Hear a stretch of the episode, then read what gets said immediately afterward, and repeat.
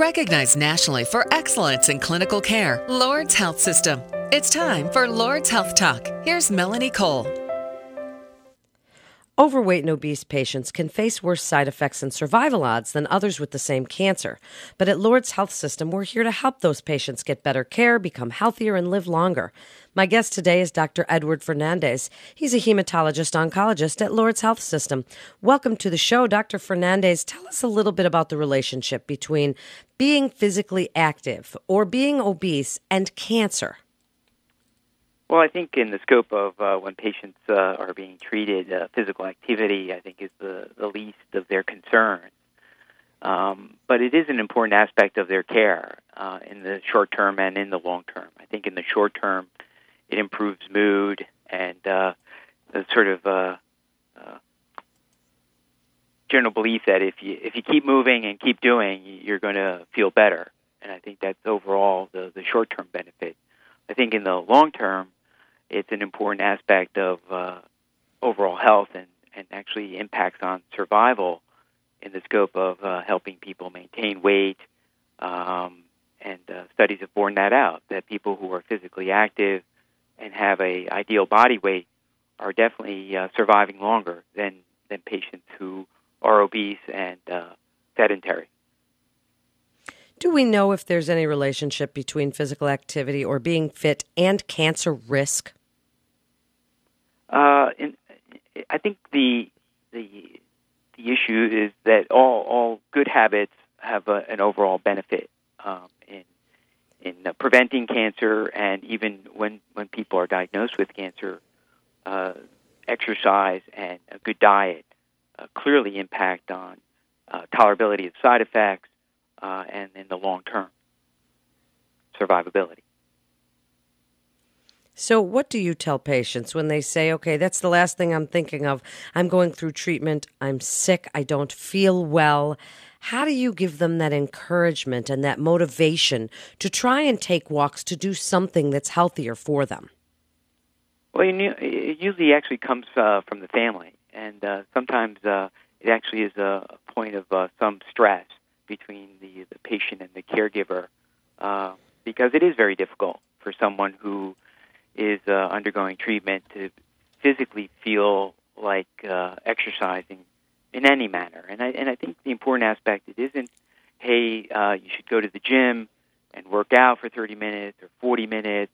It's really incorporating normal activities and exercise in the things you would normally do, such as walking, uh, doing your daily routine in the scope of uh, gardening uh, and, and shopping and things like that. I think that's the most someone can expect to really feel up to doing when they're in the midst of uh, active therapy. So I don't I don't really push uh, a strenuous exercise program uh, in the midst of uh, active treatment.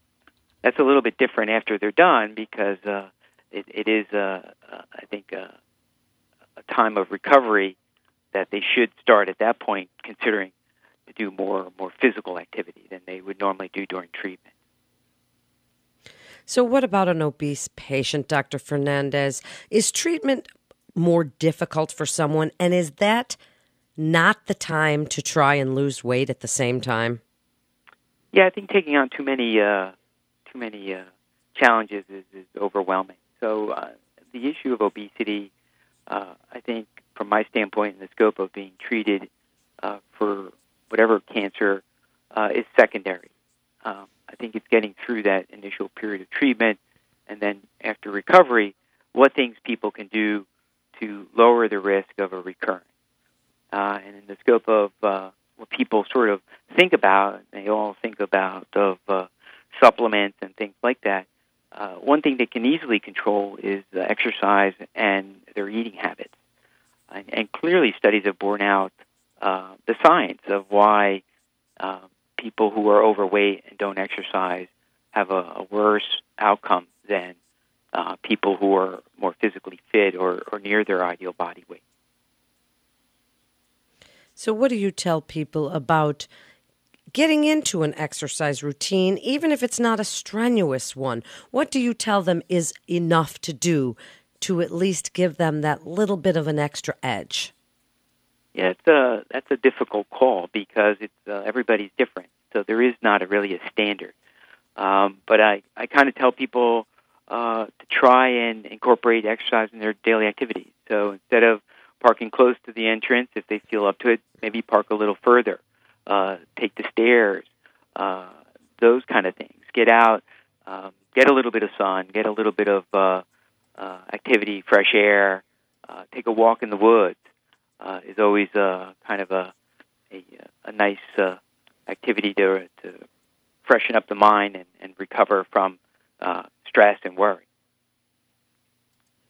And if somebody says to you, Well, I have these limitations, or maybe they've recently had surgery, are there other things that you recommend that they do along with their treatment to help them get through it, whether it be yoga or meditation or nutritional things to think about?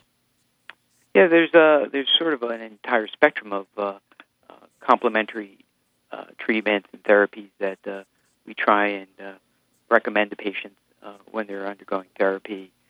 We have the Wellness Center at Lourdes that is sort of uh, um, a, uh, a place where patients can get uh, information regarding nutrition, exercise.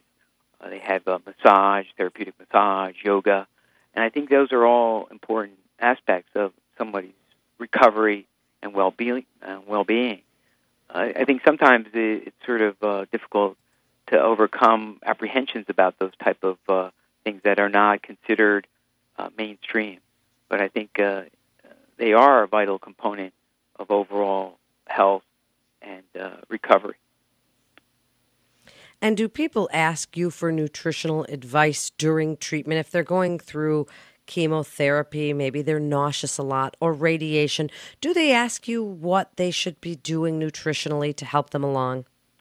Yeah, they certainly do. Um, unfortunately, there isn't a one one plan fits all, and I think it's uh, dependent on uh, what what particular uh, side effects are having that uh, mandate what they should do in the in the scope of uh, adjusting their diet. I think calorie intake is uh, an important aspect of uh, good health um, and a balanced diet. There there really isn't a specific um, diet in the sense of hey you need to eat this amount of uh, fruits and vegetables or avoid red meat versus uh, fish and things like that. I think it's uh, very difficult to, to make uh, significant dietary changes in the midst of everything else that's going on. So I think it's sort of uh, a basic, hey, you need to eat well um, and balance your diet with everything that you know is supposed to be good for you, and trying to avoid uh, the typical processed uh, snacks and fast food kind of things that uh, are not going to be uh, overall good for you in the short term or in the long term. In the last few minutes, Dr. Fernandez, give your best advice about people going through chemotherapy, radiation, treatment for various cancers, and what you want them to know about remaining physically fit or getting a little bit more fit and exercise than they did before their treatments. Yeah, so I think uh, there's always uh, different groups. So there's the group that's always been healthy, and, and they tend to remain focused and, and do the best they can in the scope of uh, maintaining a, a good diet and exercise while they're undergoing therapy. Uh, there's the in between group that needs a little bit of encouragement, um, and, and they often will kind of follow advice. And then there's a group that's never really exercised. And then I think it has to be internalized, you know, what your uh, ultimate goals are in, in treatment and, and after treatment. Uh, how how you're going to uh, adapt your your um, dietary habits and your exercise into your daily routine, uh, in the hopes that uh, it's going to potentially uh, give you a better survival and a better recovery and uh, and function after treatment.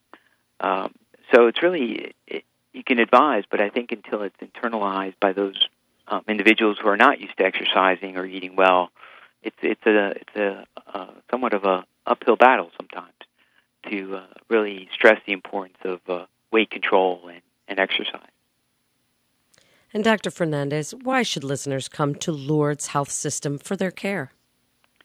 Well, I think we have a family approach to care that uh, we, we we take care of patients like they were our family. Um, I, I always uh, tell people that the recommendations I'm making are the recommendations I would give to anybody in my family, uh, and that's important.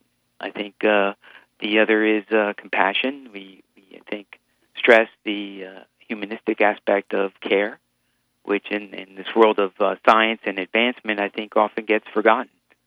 And I think uh, we also tend to look at the whole person in the scope of not only the, the particular disease they're being treated for and the treatments they're getting, uh, but what other aspects are uh, affecting their quality of life uh, and how we can improve that, whether it be through the wellness center or uh, just uh, spending the time to, to talk things out.